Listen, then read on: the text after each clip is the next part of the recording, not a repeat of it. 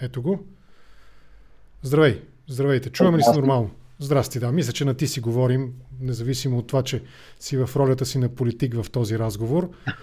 А, Най-добре на ти, да. Да, познаваме се достатъчно и в интерес на истината все още не предполага нито твоята, нито моята обществена или политическа позиция да спазваме някаква форма на а, благоприятна дистанция, куртуазия, ако щеш, или каквото и да било друго. Представихте като... От без 15 вечерта, нали? Спокойно. Плюс това, да, в късната част, в късната част а, на деня. Представихте като съпредседател на Зелено движение, като част, като член на коалицията Демократична България, просто защото е честно за избирателите да знаят и от каква позиция разговаряш. Но за мен интересният ти профил, в който, с който ми се иска да поговоря днес е профила на милионера политик, както жълти и кафеви издания от известно време се опитват да те представят. Защо става така? Виж какъв парадокс се получава. От една страна, заможните политици в българската политика никак не са малко. Най-малкото, всеки един веднага, щом бъде нали, питан на тази тема, бутнат и на сън, ще се сети за хидроинженера, мили, милионер, ще се сети за малоимотния успял млад мъж на малко повече от 33 години вече, нали, който клет политик има само един опъл на 20 години. За тях обаче този, този, този, как да го кажа, този профил в медиите не се описва с толкова черни краски, с каквито искат те да те, обяс... да, те, да те опишат или поне се опитват изданията около Пеевски и семейството му. Нека започнем разговор от там. Защо в България се спекулира с темата богатство и политик, взети заедно?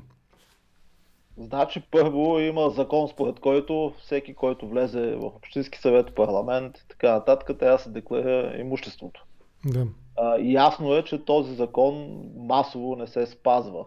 Нали, Бойко Борисов, според последната му декларация, притежава около 200 000 лева кеш и това са всичките му активи. Нали, всички знаем, че само чекмеджето, две пачки от тия по 500 евро са 200 000 лева.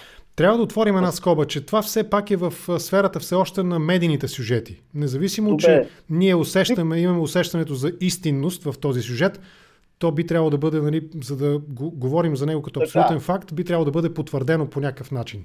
Така, малко хора вярват, че Бойко Борисов наистина притежава активи за под 200 000 лева. Така е, да. А, в този смисъл е прието, че българските политици трябва да си крият активите, да не ги показват и това, нали, като че ли е нормата. Аз реших да подходя по друг начин, защото просто това е закона и ако искаме да променяме държавата, ние трябва да спазваме законите. Да. И е нормално всъщност обществото да знае един човек, когато влиза в, в, управление, в някакво управление, в случая в Общинския съвет в София, с какви активи влиза и после с какви излиза. Нали? Това е честно. Това трябва да се случва. И за това нали, посъветвах се и с, а, и с адвокати, и с четоводители. Нали, аз бях на категоричното мнение, че трябва да се декларирам всички активи. Виж какъв парадокс се получава, какъв, какъв абсурд се получава. Действащ политик, нали, говоря за теб, се съветва с юристи и с а, колеги, както и да, каквото и да, каквито да са те, нали, по отношение на това дали да спази закона. И това не е укор към теб, това е по-скоро укор към системата, която предполага, допуска по подразбиране, че е възможно политик да укрие своите доходи, влизайки в политиката. Не само е възможно, това е практика и реших, категорично реших всъщност да, да не възприема тази практика, напротив, да, да спазя закона да. Макар, че ми беше абсолютно известно какво ще последва, ще последва в да. медии. Да. И то, то си последва. Между другото, то, тук нали, не е толкова и според мен вината е на Пеевски или нещо. Забелязал съм последната година, че винаги когато а, проведа акция срещу даден олигарх, близък до властта, няколко дни след това последва... Ти броят парите, почва ти броят парите.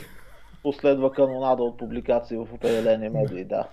Да. Точно така. Аз... И то, горе-долу статите са едни и същи от началото на годината до сега. Нали? Какви апартаменти съм имал, какви акции съм имал, е такива неща. А защо?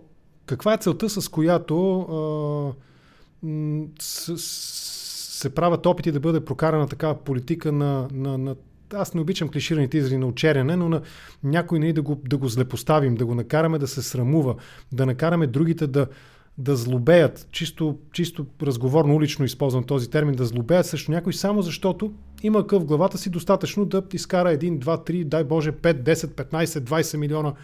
Откъде идва това разбиране, че богатството е нещо лошо, а богатия политик е нещо отвратително? Значи първо, ние сме живяли 45 години в комунизъм, аз по-малко естествено, аз и ти. От там нататък обществото ни определено е така егалитарно. От 69 до 89 аз имам 20 години, от които бих казал 7-8 са напълно съзнателни. Аз имам 13 и това, а, нали, така. жълтите медии го използват. То аз не съм, далеч не съм единствения случай, който нали, човек да се види името там в недобра светлина с грозни епитети и така нататък. Винаги, когато има някой неудобен за управляващите най-общо казано, той, те се опитват да го отстрелят по такъв начин. И много често са успявали. Добре. Има въпроси, извън шеговития контекст, въпросът е сериозен и аз не знам доколко дори да можеш да отговориш на този въпрос, в смисъл да имаш знания да отговориш, дали няма да нарушиш приложим закон в България. В Штатите знам, че подобна информация може да бъде третирана и като нарушение на закона, но нека да го задам въпроса все пак да отговориш накратко на Hello Kitty, който е един от редовните зрители на контракоментар в YouTube, за което му благодаря, пита следното. Попитайте Влади Панев кога ще се срине фондовият пазар и кои компании да започваме да шортим, за да изкараме и ние пари? А, всичко това би било спекулация, ако мога да отгадна кога ще се срине фондовия пазар, не знам. Има определени сектори, които са балонизирани в момента. Кои са те? Според теб? А, включително и автомобилните електрокомпании, може би като изключим Тесла, защото тя е А ти говориш глобално в световен мащаб, не в България. Не, не. Да. България, България в момента, за съжаление, от 2007 година на сам фондовия пазар е тотално неглижиран с падащи обороти и вина за това носи определено и прави, всички правителства на Бойко Борисов до тук. А вулканизираха ли го и, и надуват ли го отново имотния балон? В къде? В България или по света? Глобално след онази криза от 2008 мисля, че беше голямата.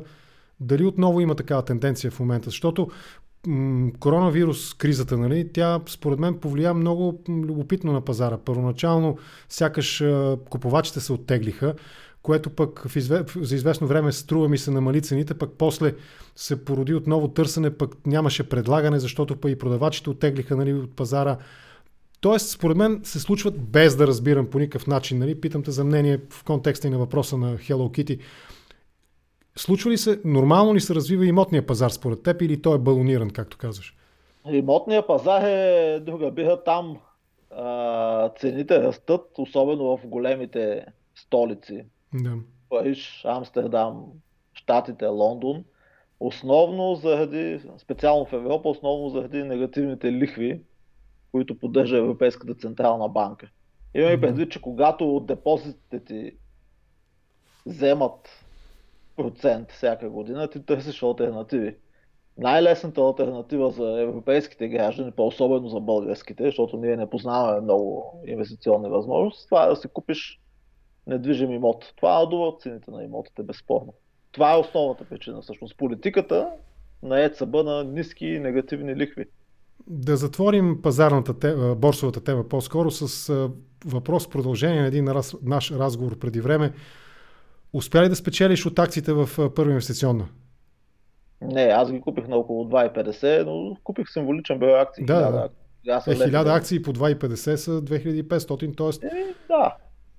Но за сега О. няма движение нагоре, както ни обеща Борисов, нали, не, не се оскъпяват тези акции. Сега това, това е въпросът ми. Загубил съм около 600 лева. До този момент си загубил от 2500 си загубил около 600, което е сериозен процент по ефтиняване на тези акции, между другото. Това не го боря по този начин. То, това беше за, за майтап. Въпреки това, нали, това е тенденция. 2500-600, това са колко? Това са близо 25%, ако правилно смятам ум, обесценяване. Нещо такова, да, над 20. Да се върнем на темата.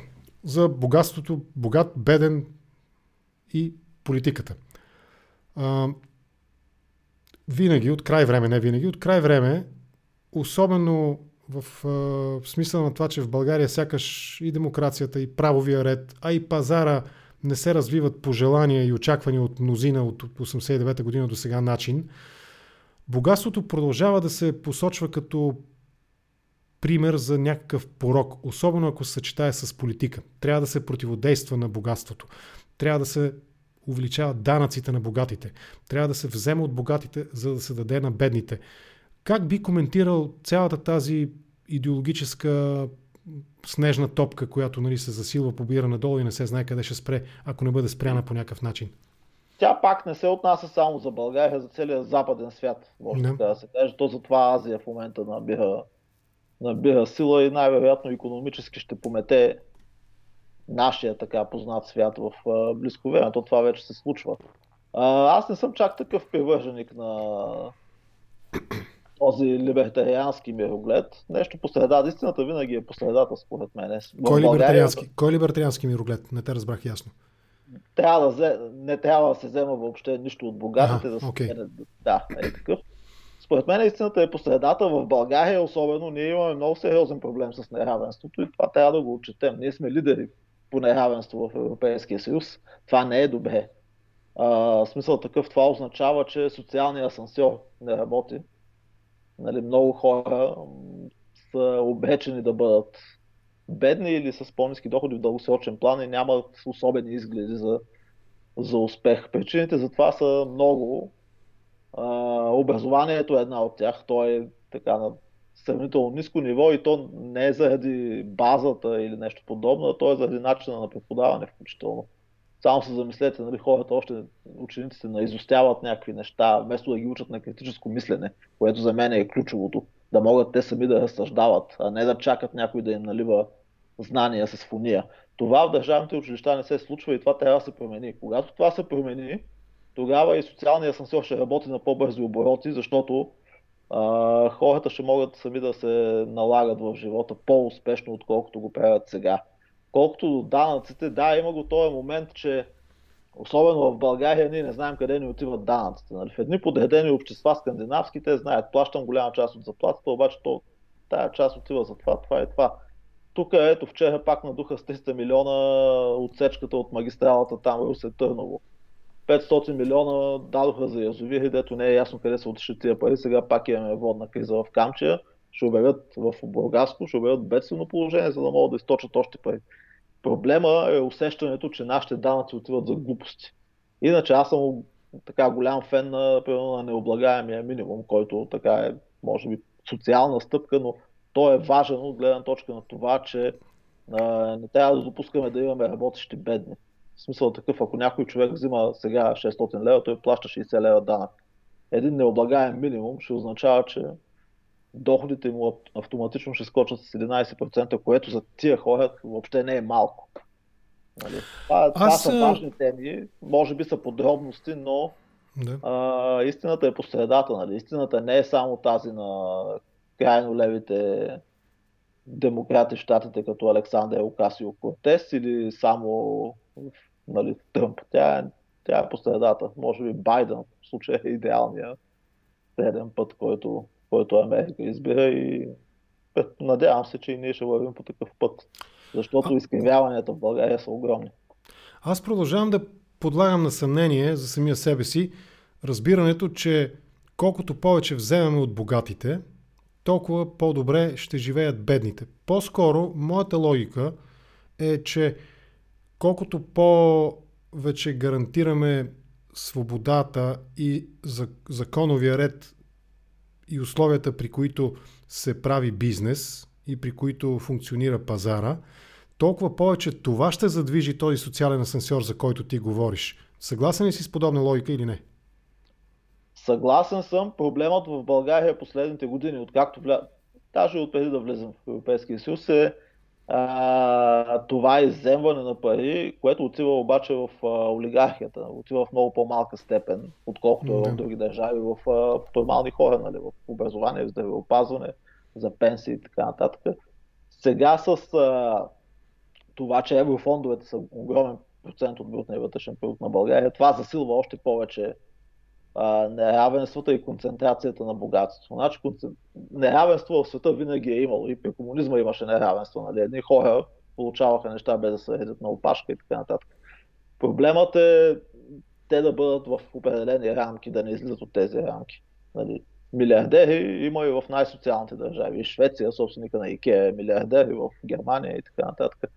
А, въпросът е да, да, точно да работи този социален асансьор, така че хората да знаят, че ако те учат здраво, бачкат здраво, те могат да постигнат много, могат да постигнат всичко.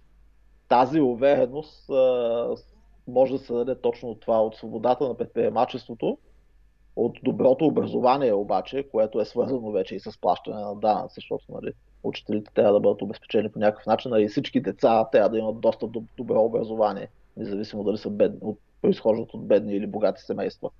От тук нататък, ако работи този асансьор, хората ще бъдат амбицирани да, да печелят. Това е и да, и да вървят нагоре. Това е. Може би по отношение на темата за неравенството, може би трябва да направим едно разграничаване за какъв вид неравенство става дума. Защото ако допуснем логически, че всички сме равни по отношение на възможностите и на уменията и на знанията, най-вероятно аз щях да рисувам като Леонардо, щях да свиря на, на китара като Джими Хендрикс и да свиря на барабани като Били Кобъм, да речем. Нали? И да правя кино, като ти избери си произволно един режисьор, нали? не, световно известен. Не сме, рав, не сме да. равни и не може да се стремим да бъдем равни, защото това е утопия. То, това беше утопия при комунизма. За какво равенство говориш ти тогава? Не говоря за равенство, говоря за това хората да имат а, горе-долу равни възможности в старта на живота. Равноправие. Равноправие. И това да имат равни възможности да постигнат мечтите си в старта на живота си, когато са деца. Естествено, че финала ще бъде различен. Защото, да. как, както казваш ти, Джимми Хендрикс свири добре на китара, ние не можем така.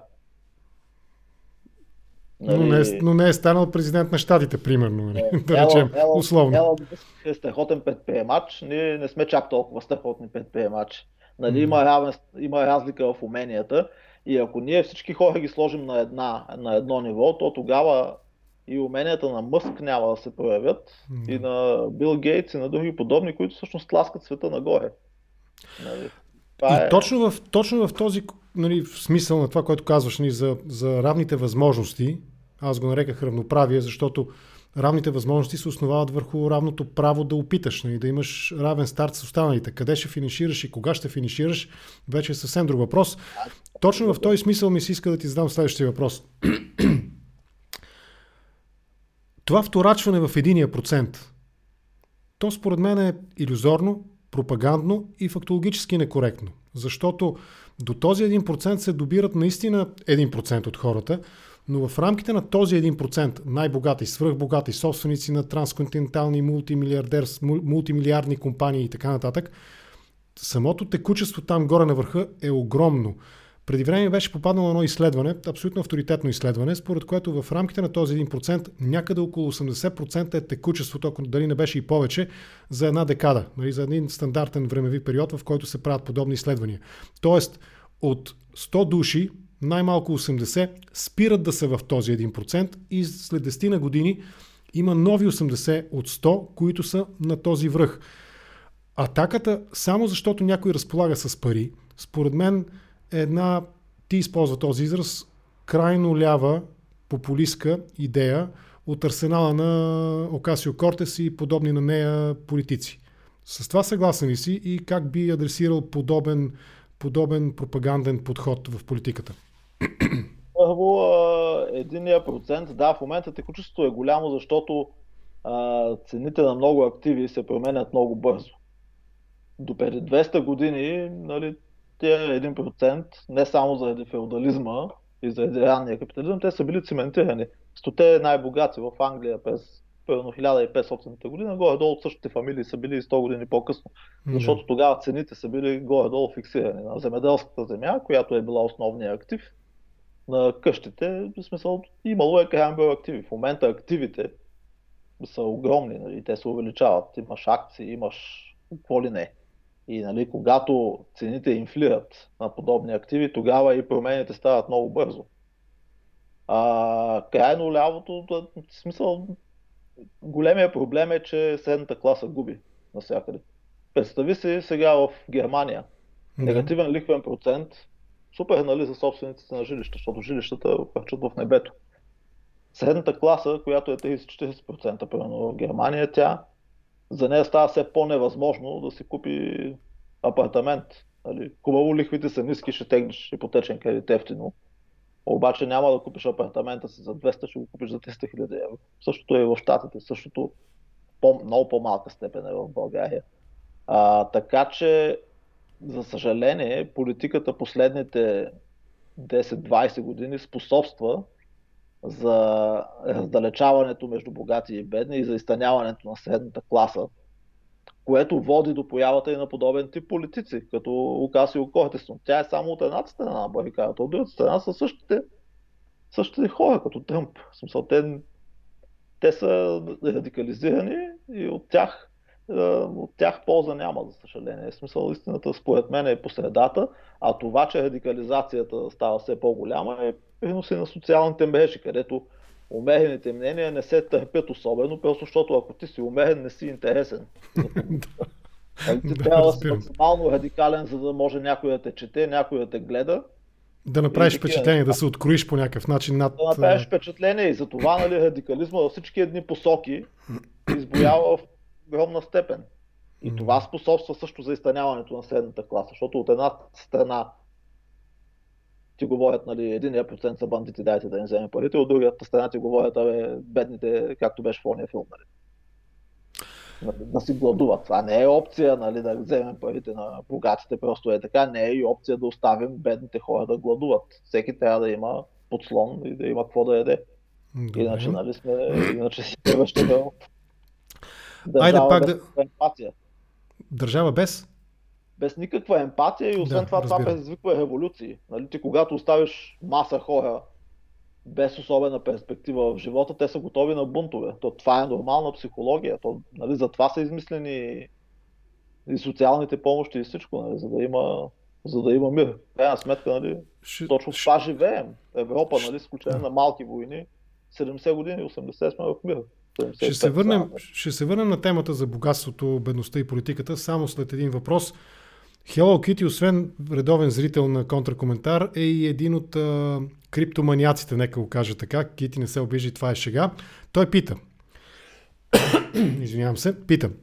Влади Панев какво мисли за криптовалутите? Да купуваме ли? И ние искаме да сме милионери. Имаш ли отношение по въпроса за криптовалутите? Ами, Както при електромобилите, смисъл, аз съм фен на пазарните лидери. Биткоин е лидер в криптовалутите, така че за мен, е, ако някой човек трябва да се купува криптовалута, трябва да е биткоин. Нали? Сега говорят ми, нали, песеди кой си може да се прави по Нали, еди коя си криптовалута е била по-добра, защото еди какво си, еди какво си, но в момента масата хора познават биткоин. Да. Нали, ако целият пазар на криптовалути ще расте, това е най-сигурното. Така, така мисля аз. Добре. А дали ще расте, да. нищо чудно. Виж, с тази политика на централните банки да печатат пари, да държат негативни лихви, да избоява инфлация, нищо чудно криптовалутите да растат. Нали, не мога да се закълна, естествено. Но, и не съм инвестирал. Логично, да. Звучи да. Не си инвестирал. Съм. Добре. Връщаме се на темата за богатия, бедния и политиката. Добре, нещо се задавих, само секунда. Какво пиеш? Вода и чай. Този път е вода, обикновено пие чай. Та. А, съгласен ли си с една такава моя, спекулативна, радикална или опит за открояваща се позиция, според която богатството зависи най-вече от личните усилия личното трудолюбие, като махнем нали, социалния фактор, при който трябва да имаш правен ред, прав, правов ред, който да гарантира, нали, че няма да дойде някой да се обади на познатия прокурор, да извика в някой ресторант, примерно, а, аз не знам какво, 10 малки негърчета, да речем, или нещо от рода, нали, да те извикат там и да ти кажат, пич, бе, тук малко си минал нали, по-навътре в лука и тия неща ни принадлежат на нас.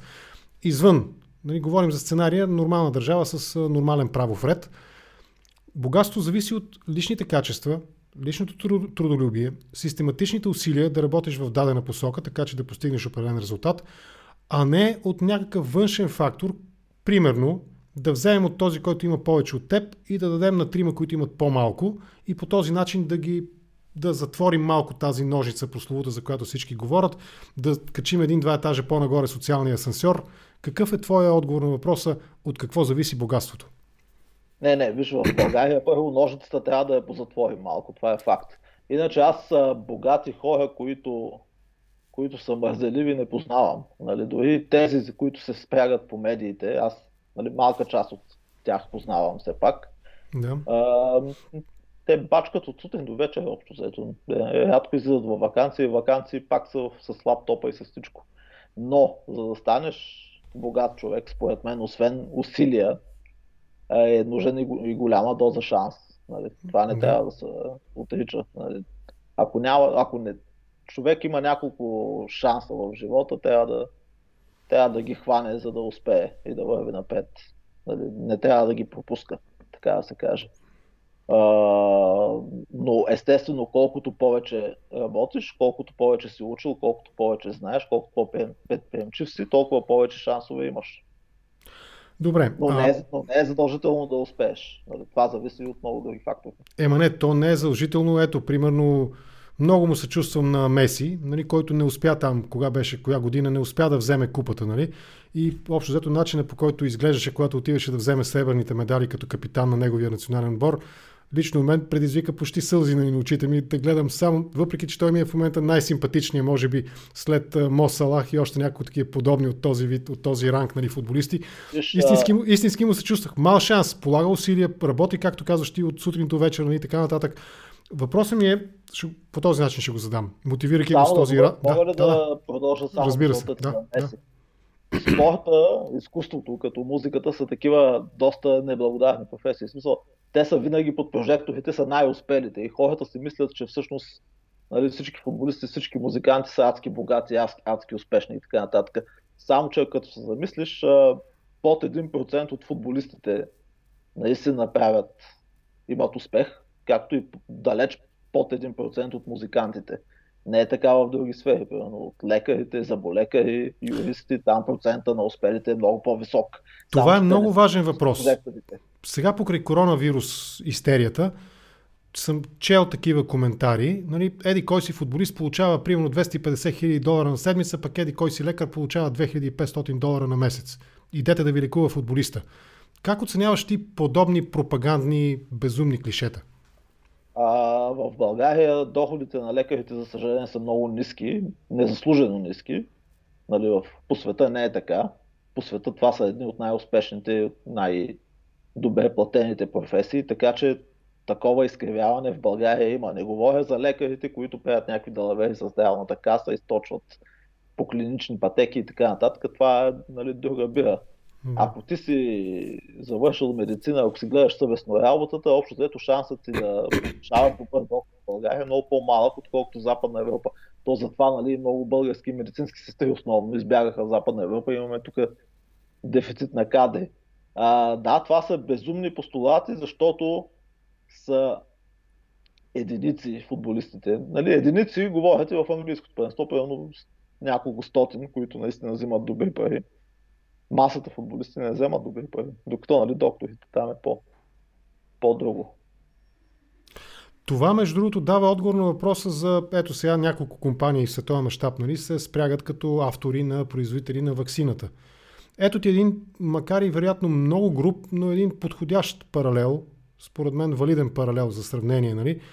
Един добър футболист, успял футболист, погледни какво се случва в Аржентина след смъртта на на Марадона. Аз научих от новините, че там има даже църква на Марадона. И там пеят да, Диего, Диего и така нататък. Нали, смисъл, венчават, сватби се извършват в негово име, обреди, нали, църковни обреди в негово име и така нататък. Извън комичната страна на това нещо, един футболист със своя труд, немързелив, систематичен, по може би 24 по 7 нали, схема на, на работа, той радва с резултат от своята, своите усилия, радва стотици милиони хора в световен мащаб. Ето сега една група нали, медици, които работят в сферата, примерно на а, вакцината, ако вакцината проработи, ще зарадват значително повече хора, и нали, ще спасат човешки животи. Те напълно заслужават да бъдат богати, според мен. И понеже ти го каза, нали, че богатият човек не е мързелив, какво ще кажем за политиците и политическите идеи, които се опитват да демонизират, да, да така пеоративно използват понятието богат и богатство, за да налагат собствените си политически а, доктрини. Ако богатият човек не е мързелив, политика, който използва богатството като а, свое пропагандно оръжие, той какъв е? Това пак е продукт на радикализацията в обществото, в обществата, защото нали, България далеч не е изключение. А, пак така, нали, истината винаги е по средата. Когато ти създадеш такива такава пропаст и, и страниш средната класа заради определени политики, пак нали, то не е, защото данците са ниски или високи, то е, защото поддържат се ниски лихви, цените на имотите хвърчат в небесата, цената на цените на активите по принцип хвърчат в небето. И тогава нали, печелят тия, които имат активи, ама те са малка част от обществото. По-голямата част от обществото нали, максимум да имат, както беше на времето, една лада и една панелка. Сега нали, голяма част от тях нямат и панелки. И това, тази липса на перспектива да кара хората да не виждат шанс през себе си следващите 20-30 години да се измъкнат от блатото, нали, да, да си изплатят апартамента, който ще купят, това ги обезверява и това е хранителна почва за, за радикални идеологии, безспорно. Нали, както е и обратното. Нали. Да, радикални идеологии в ляво и в дясно. Между другото, в Германия, альтернатива за Германия пробива точно по този начин, защото хората са обезверени хората а, виждат, че трудно могат да успеят в, в живота заради това поскъпване на активите, не на храната и на тия базовите стоки. И те търсят виновник за това. И виновник понякога са, нали, в техните очи понякога са иммигрантите, понякога са политиците или нещо друго. Въпреки това. За мен е, нали, да, да. по принцип е сгрешена политиката на, на ниво Брюксел и на ниво Франкфурт, където е Европейската централна банка. Там е, там е по-големия проблем и там трябва сериозни реформи, за да. Може би това, което а, казваш за, да за грешката, системната грешка на ниво Брюксел или на ниво ЕЦБ ли посочи? Какво беше? Че ти не, не, да, да. Между да. другото, е, Европа нали, непрекъснато, нали, да стигнем до зелените политики, да. непрекъснато те бие в гърдите, нали, какъв голям зелен преход ще извършим, колко хубава стратегия сме написали той в България пишем чудесни стратегии, имаме страхотни визии, нали? в Общинския съвет приемаме. 160 стратегии сме приели последните години, един приятел ги брои преди два месеца. А, обаче проблема е, че докато ние пишем стратегии и се смятаме за някакви лидери в области, китайците и другите азиатци основно, те, те ги имплементират. Там, нали, внедряват електробуси, електроколи, вейта, какво се сетиш. Са там промените стават изключително бързо. Въздуха в Пекин и Шанхай сега е 70% по-чист, отколкото е бил 57 години. Е, такива промени става. В а в София си е еднакво да, мръсен, колкото бил преди 20 години. София, след затварянето на Кремиковце, е константно мръсен, така се каже. И така. Не, че тогава, не, че, не, че при работеш Кремиков си бил по-чист. Аз си спомням един мой приятел тогава, в края на комунистическия режим, а, имаше една, една такава схема, по която а, заменяш две години казарма за 4 години работа в Кремиковци. Не сключваш договор и бачкаш 4 години. Или ако Или... Ватман, нали пак става? Да, може би тази опция имаше.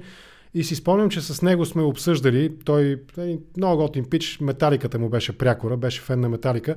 И си спомням, че сме водили едни такива разговори, че миризмите от Кремиковци можеше да ги усетиш на Орлов мост. Нали, дори. Не дори, нали, чак на Орлов мост. Но в този ред на мисли за политиците и отношението на крайните, ляво-дясно без значение, политици към богатството, към темата за богатия човек и за богатството, а оттам и нали, темата за бедния човек, този, който просто няма социален шанс, да го кажем най-общо и най-ефемистично, не би, не би ли трябвало да бъде, не е ли по-правилно политика не да сочи лошия, да посочва някой като лош. Ето, Влади Панев е много лош, защото е милионер и има там 5 апартамента. 20 да имаш, много ще се радвам за теб. Не е ли правилното да кажеш какво трябва да се направи в сферата на политиките? Примерно, по отношение на големия бизнес, по отношение на малкия и среден семейен бизнес, по отношение на взаимоотношенията между държавата и малкия, средния и големия бизнес, а не да кажеш богатството е нещо лошо, от богатите трябва да вземем, за да има повече пари за бедните, за социалните системи и така нататък. Кой от двата пътя ти би предпочел, примерно, ако се развиеш до политик на национално ниво, законодателния орган, нали, Народно събрание и така нататък? Винаги, когато така давам интервюта или пиша във Фейсбук, се стремя да давам отговори на проблемите, нали? Да. които, които ни заобикалят, така да се каже. Иначе е безсмислено да сочиш с пръст, това е най-лесното най-лесното е да казваш, той е мафиот, нали, он е не нам си къв. А, въпросът е да предлагаш решение. Ето днес имахме две комисии в Общинския съвет. Нали, предложих преди две седмици намаление на данъка за Airbnb-тата, за местата за настаняване, патентния данък. Да, да. И днес мина почти единодушно и на двете комисии. Намаление на данъка от 250 на 25 лева на, на стая на година. А, за мен е, е такива решения ми носят удоволствие от, от работата нали, в Общинския съвет. Другото е когато вършим нещо добро. А можеш ли, ако аз сега взема ролята на един радикално ляв политик и кажа всъщност по този начин ти отнемаш възможността на общината да трупа повече данъци, местни данъци, с което пречиш на общината да има социални ефективни програми, само защото си угодил на трима многоимотни или десетина души, които имат по 20-30 апартамента и ги дават през тези фейк платформи нали, за, за онлайн резервация. Как би отговорил на една такава критика, да речем, в по, по телевизията на БСП, да речем. Ако а, чуеш първо, хипотетично такава критика, извинявай. Да. Приходите в общинския бюджет от този данък са около 20 000 лева на година. Сега сещаща, че е намалението им няма да засегне абсолютно никой бюджетен отрасъл в София. А, другото, което е тая година само, заради това, че изгонихме Grand Energy от топлофикация след мои сигнали, интервюта и така нататък, заради това, че спряхме една неизгодна сделка на топлофикация да продаде ток на сега вече двойно по-ниска цена за последното 3 месече на договорена цена. Само от това, според мен, сме спестили над 10 милиона лева на общинско дружество. Това е нали, само от. Нали, не е от моя активност, само естествено. Но, нали, аз поне съм, така мога да се каже даже, че съм горд, че съм помогнал с това, това да се случи. Добре. Включително нали, Метрополитен също намали цената, по която купува тока си от, от Grand Energy.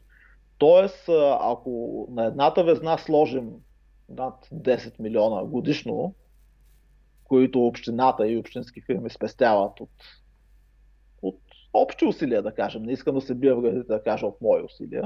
Да. От друга страна сложим тия 20 000 лева данък, който общината няма да вземе, защото намалихме данъка за местата за настаняване според мен картинката е ясна и, а, и ползите от нашето присъствие в Общинския съвет са, са повече от доказани. При това, нали, намалените кражби, мога да го кажа директно, от топлофикация, това ще, те ще повлияят на цените на, на парното, не веднага, но според мен е от до година със сигурност, защото там нали, сметките са по-сложни и Кева трябва да изчислява и така. Но нали, аз се чувствам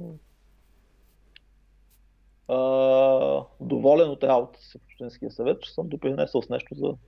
Дано между твоето усещане на удовлетворение и оценката на избирателите, на софийските граждани, да има повече покритие, от, покритие отколкото различия. А, сега ще се опитам да те провокирам пак малко по тази моя, то не е моя, нали, но позицията, която аз вземам по отношение на политиките и економиката и парите, нали, ляво, дясно и така нататък. Откакто аз следа по-активно политическия диалог, дебат в България, доколкото изобщо има диалог и дебат, нали, има няколко спорни, силно нагорещени теми. Примерно, да има или да няма прак в пенсиите, при пенсионното осигуряване. Да има а, а, за, против а, а, болниците като търговски субекти, нали? т.е. комерциализацията на здравеопазването, ако приемеш този термин за валиден. Как би коментирал и двете теми? За пенсиите първо важно, най-важното е да върнем доверието на хората в пенсионната система, защото в момента масово да. Невръстниците ми, по-малките от мене хора, под 40 годишна възраст, те не смятат, че като се осигуряват социално, независимо дали в частни фондове или в НОИ, те ще получават адекватна пенсия като устареят. Това е големия проблем на доверието в цялата система. Добре. А, от тук нататък, нали, вдигането на осигурителните прагове е посещано със съпротива най-вече за. Не, може би не ме разбра. Прак, да има, ли, да има ли горна граница на максималния размер на пенсията, която някой получава, или а, да няма okay. такъв? Това имах предвид. Аз не го казах, може би съвсем коректно. Да, за пенсията според мен не трябва да има горен прак. И той мисля, че се вдига от 1 януари с 20%. На практика имаме още 20%, които трябва да наваксаме, които не са и много пари. честно казано. И то това идва и от по някакъв начин малко обърканата система на пенсионно осигуряване през 90-те години. Когато с общото с малко осигуровки си могъл да си, нали, тогава избираш 3 години, през които си имал най-голям доход, осигурителен доход над средната работна заплата. И като mm-hmm. избереш 3 години, по които се осигурява много, изведнъж нали, трябва да получаваш висока пенсия. Та има някакви изкривявания, което обославя до някъде наличието на такъв а, прак за най-висока пенсия, който в момента е 1200 и ще стане 1440, но според мен трябва да вървим към, към отмяната на, на прага. Това е една много ясна политическа позиция. Аз също мисля по този начин и се радвам, че човек, споделящ зелена политическа идеология, мисли по този начин. Аз също мисля, че не би трябвало да има такъв прак. Втората гореща тема, която ти предложих нали, за кратък коментар, здравеопазването като търговска, да. стопанска, търговска дейност, да го кажем така. Вижда съжаление, аз не искам да изпадам в ролята на всичко лошо. Отчитаме, че и двамата не сме експерти. Нали? Коментираме да. в момента. Аз нали, като човек, който задава въпросите и като политик. Въпреки това, нали, а, Бойко Борисов е човека, който е разбирал всичко. Знаем колко е разбирал, това е отделна тема. Да не искам да давам рецепти за здравеопазване, защото да. за мен има по-големи експерти в тая област и не мога да, да дам категоричен отговор. Сигурно има, имам нали, визия за това, как, какво на мен ми изглежда смислено, но далеч не е сигурно, че това наистина е смислено решение за здравеопазването. Факт е, нали, че, тя, че има злоупотреби, те се дължат на, така изписване на клинични пътеки на поразия. Понякога правят операции на хората без те да имат нужда от това. това по Или без изобщо са били лягали под ножа, нали, казано Или леко хумористично. Да, да, да. И, и това е ужасно. И на това трябва да се намери решение. Но какво трябва да бъде решението? Не, не се немаш. Да. Разбирам. Съгласен съм. И това е да. един честен отговор. Наистина, факт е. Като не разбира нещо по-добре, човек да си каже, това не го разбирам, питай някой нали, от експертите, които биха казали по-добре, включително и от примерно моята политическа сила. А, да вървим да, към приключване. Не, не, мисля, че един честен политик трябва да, да има отношение по абсолютно всички въпроси. Нали, Съгласен съм. Не е нужно. Съгласен съм, да. Пак примера с футбола, нали, понеже той е близък на българския пример. Един добър футболист не е задължително да е добър скиор, примерно, или добър пловец. Нали. Той може да плува и да кара ски, нали, като нещо, което поддържа общата му, нали, общата му физическа подготовка и състояние, но той се изявява на футболния терен, нали, на, зелената, на зеления килим, така да го кажем. Да вървим към приключване на разговора. Можем ли да поставим равенство между свободата и капитала, свободния пазар. Пазар на идеи, пазар на стоки, пазар на услуги, пазар на работна ръка и свободата. За мен е свободата в България е дефицит на стока. В, в бизнеса и предприемачество виждаме, че хората ги е страх да се показват. Да. Хората, предприемачите, че са успели в живота, защото ги е страх някой да не им почука на вратата и да им каже дай ми прехвърлим процент от бизнеса си, нали, ще правят иначе данъчни ревизии и така нататък. А, а такива хора трябва да бъдат пример за обществото. Нали? Как да бъдат пример те за обществото, ако ги е страх да се покажат? Имаше един такъв случай с фирма, която отказва да бъде на корицата на Forbes, точно по тая причина, защото не иска да се показва, не иска властта да знае, че тя, е, че тя е успяла и че тя завзема пазари в чужбина и така нататък. Българският бизнес, между другото, е много, много жив, много здрав в момента. Независимо от кризата, завзема чужди пазари. И аз съм уверен, че той, той ще върви напред и ще направи България просперираща държава. Стига обаче да не му се, да не му се пречи. И то, нали, първата стъпка е точно е такива съвсем базови неща. Държавата да не се опитва да краде бизнеси в полза на олигарсите, да не се да. опитва да ги бачка през непрекъснати ревизии, искания за рушвети, за подкупи и за други такива неща. Да. И, и така, иначе имаме, в момента това е парадокса, имаме най-низкият данък корпоративен 10%, имаме умни хора кадърни, плащ, заплатите са ниски, за съжаление, и въпреки това няма инвестиции. Що няма инвестиции? Защото политическия риск е прекалено висок. Нали, хората не искат да влагат тук парите си заради политическия риск, защото ги е страх. някой да не им вземе бизнеса. Това е, това е жестоката истина и не трябва да се дадем сметка, че промяната ще се случва не с радикални говорения за това да мачкаме богатите или пък бедните нали, не заслужават, т.е. заслужават съдбата си. Да. промяната ще се случи с бачкане и с, и с влизане на къдърни хора и на нормални Добре. хора. Добре.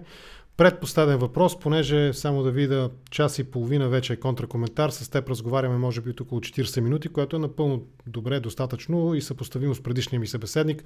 Нека има баланс и равнопоставеност. Та предпоследния въпрос от Пешо Стачката, Петър Якимов, който е един от редовните зрители и участници в контракоментар. Той пита, да задам тогава един политически въпрос – не мога да те изкарам извън темата за здравеопазването. Въпросът е следния. Смята ли господин Панев, че трябва да има конкуриращи се здравни каси и смята ли, че трябва да има различни здравноосигурителни пакети, между които гражданите да избират? Ми, пак ми е сложен този въпрос. Нали? Не, че искам да бягам от него, просто не разбирам достатъчно от темата. А, според мен всеки граждан трябва да има гарантирано някакво ниво на здравеопазване, така че нали, ако му се случи нещо да бъде излекувано, от там нататък да, трябва да има според мен, пакети, които да гарантират на този, който допринася повече за системата. Тоест, а, приемаш тази логика. Обслужване. Еби, да, да. Добре. Да излезем извън темата за богатството. Нали, с, да. фондове. Добре, да излезем извън темата за богатството и бедността и политиката, да останем само в сферата на политиката. Ясно е. 28 март, следващите избори, каква е твоята перспектива и каква е твоята прогноза, какви са твоите очаквания за предизборното, а и след изборното развитие на политическия живот в страната от тук нататък до може би средата на април, ако изборите бъдат май месец, нали, тогава гор, а, март месец, тогава горе-долу сигурно ще има резултата и ще се върви към конституиране на следващото народно събрание. Сега първо много хора... Виж колко внимателно скрих въпроса за коалиционната политика. много хора, за много хора е модерно сега да казват, ама това няма са последните парламентарни избори 2021. Аз имам друга логика обаче. Ти представяш се сега влизат в парламента 30-40% нови депутати, които са за първи път. Да. Значи тия хора ще се опитат ли да направят така, че... Ще може ли да работите с тях? Не. Ще се опитат ли първо да е, след 3 месеца пак да има избори да. пак да бъдат на рулетката, да не бъдат сигурни за местата си? И второ, тези партии, които са провели тежка предизборна кампания, която струва пари, струва нерви, струва всичко това. Дали ще искат те така да ги прехосат, да. Дали ще искат след 3 месеца нали, пак да проведат същата тежка кампания, която пак да им струва същите ресурси и така нататък. А, за мен правителство ще бъде направено нали, за добро или лошо, защото за... да. не е сигурно според мен, че по-добрият сценарий за България е да бъде направено правителство. Много често, когато няма власт или властта е в служебни кабинети, една държава се развива по-добре. Защото Ние нямаш... това го видяхме при Орешарски. Точно този сценарий. Да. Партиите просто не искаха да прахосат милиони и да. нали, седмици на кампания. От там нататък коалиция, каква би могла да бъде, много ми е трудно да, да прогнозирам. Не виждам как ние ще направим коалиция, с която и да е била от парламентарните групи, честно казвам. Сегашните парламентарни групи. А, но възможни са напълно сценарии на правителство на младсенството, които са подкрепени от други партии и то най-вече заради това, че на никой не му се ходи на, няма да му се ходи на нови избори. Нали, аз нямам проблем с това да има пет избора в една и съща година. Разбира. Да, и аз нямам. Логически нямам никакъв проблем и рационално да. приемам това нещо, че не е пълно възможен сценарий. И това, не, и това според мен не, няма да е толкова лошо за България, но не съм сигурен, че по-голямата част от бъдещите депутати ще мислят по този начин. Разбирам те. Тоест... Според мен ще мислят, ще смятат, ще искат да бъдат депутати 4 години. Няма да искат да рискуват това. Тоест, ако ми позволиш в самия край на разговора да цитирам шегата на Мила Симонова, която също е един от редовните зрители на контракоментар от далечна, но братска Шотландия. Сувалки има, диалог няма. Трудно ще е. Трудно ще е. Добре, хубав отговор, харесва ми. Добре, Влади, мисля, че общо взето покрихме така, темата, както аз си я представях за богатия, бедния и политиката. харесва ми... човек да. трябва да е честен с, с хората, ако иска да се занимава с политика. А, иначе, иначе ставаш пленник на... Честността, на честността конкретно в този, в този контекст, нали, който в последните няколко минути обсъждаме, честността означава да кажеш предварително ще правиш ли трикове, а не после да кажеш ми това беше трик. Аз така разбирам честността и според мен от това би спечелила всяка една партия, която възприеме този подход и няма да стигаме до ремейк на Божо Лукарски от годините на реформаторския блок. Не искам умишлено да вкарвам в този, нали, в, тази, в този разговор, защото те първа ще се говори по този въпрос, когато има повече конкретика и когато наистина влезем в или се приближим до предизборната кампания. Беше ми интересно да те чуя да разговарям с един нарочен от медиите милионер политик, който е толкова лош, че трябва и труд, и пик, и кой не да му отделя внимание. Как се чувстваш? И приключваме с това нещо. Как се чувстваш от цялата тая свинщина? Аз съм го преживял и дори в момента често, много по-рядко, по-скоро ме цитират в момента, когато съм критичен към, към, към, към Демократична България, към президента, нали, чета се в пик или към триото напоследък. Той там се разхожда и ми броят лайковете. Но как ти се чувстваш ни цялата тази свинщина, която... Ами, то това не е ново за мен, така че по-скоро гледам да се забавлявам с а, тези публикации. Да. А, сега най-вероятно за първи път ще съдя жълта медия, защото според адвокатите Успех. ми имам Успех. за това. Благодаря. Успех. А, така че винаги, както се пееше в песента, трябва да гледаме от светлата, от веселата страна на живота на Monty Python. да, съди ги до максимума, на който си способен и можеш да си позволиш и има реално шанс нали, да, бъде, да бъде осъдена да. медията за тази, за тази сума. Тези хора трябва да си плащат колкото може по-скъпо за свинщините, които бълват срещу хора, срещу които нямат реални аргументи, а имат само единствено а, такива псевдоаргументи, нали? някой си имал пари, пък друг нямал, пък някой си бил такъв, пък кой, кой си бил накъв, до там, че си позволяват да ровят под, под чершафите на хората. Това според мен е тоталната деградация на псевдожурналистиката в България. Деградацията вече двама съветника от а, други а, политически да. групи ми казаха, нали, че има олигарх, който слухти в Общинския съвет за информация за мене, която да се публикува в жълтите медии. Така че, нали, това обаче, което го оценявам в това... Една идея ще ти дам. Че Появи те колегиално се... ми да. споделят това, нали, и всъщност, нали, те това ми казват, нали, ние те виждаме в Общинския съвет, че всъщност ти си така честен, уравновесен съветник, нали, нямаме проблеми с тебе, затова ти го казваме, че, да. нали, има такива хора, които слухтят и то се вижда, нали, и от публикациите. А, така че аз това го оценявам и им благодаря за жеста да ми споделят тази информация. И аз имам такива неща за разказване. В частен разговор ще ги разкажа много забавни, свързани с мен. Един съвет как да привлечеш вниманието. Постъпи като Хю Хефнер. Събери 6 твои красиви приятелки, прегърни по, две от, по три от двете си страни и по този начин влез в Общинския съвет и да видиш как веднага в пик ще излезе публикация за теб милионера с какво се занимава нали, в свободното си време. Добре, Влади, наистина ми беше интересно да разговарям с теб. Благодаря ти. По-натам ще те поканя пак да разговаряме по по-тривиални политически теми, свързани с преговори, сувалки, коалиции, предизборни, следизборни управления и така нататък, но това ще стане по-натам. Благодаря ти много и за търпението и за интереса и готовността да участваш в този разговор. Нека вечер ти пожелавам. Чао за сега. Сега ще изключа от видеото. Цъкни ти на червената слушалка и до скоро. Чао. Чао.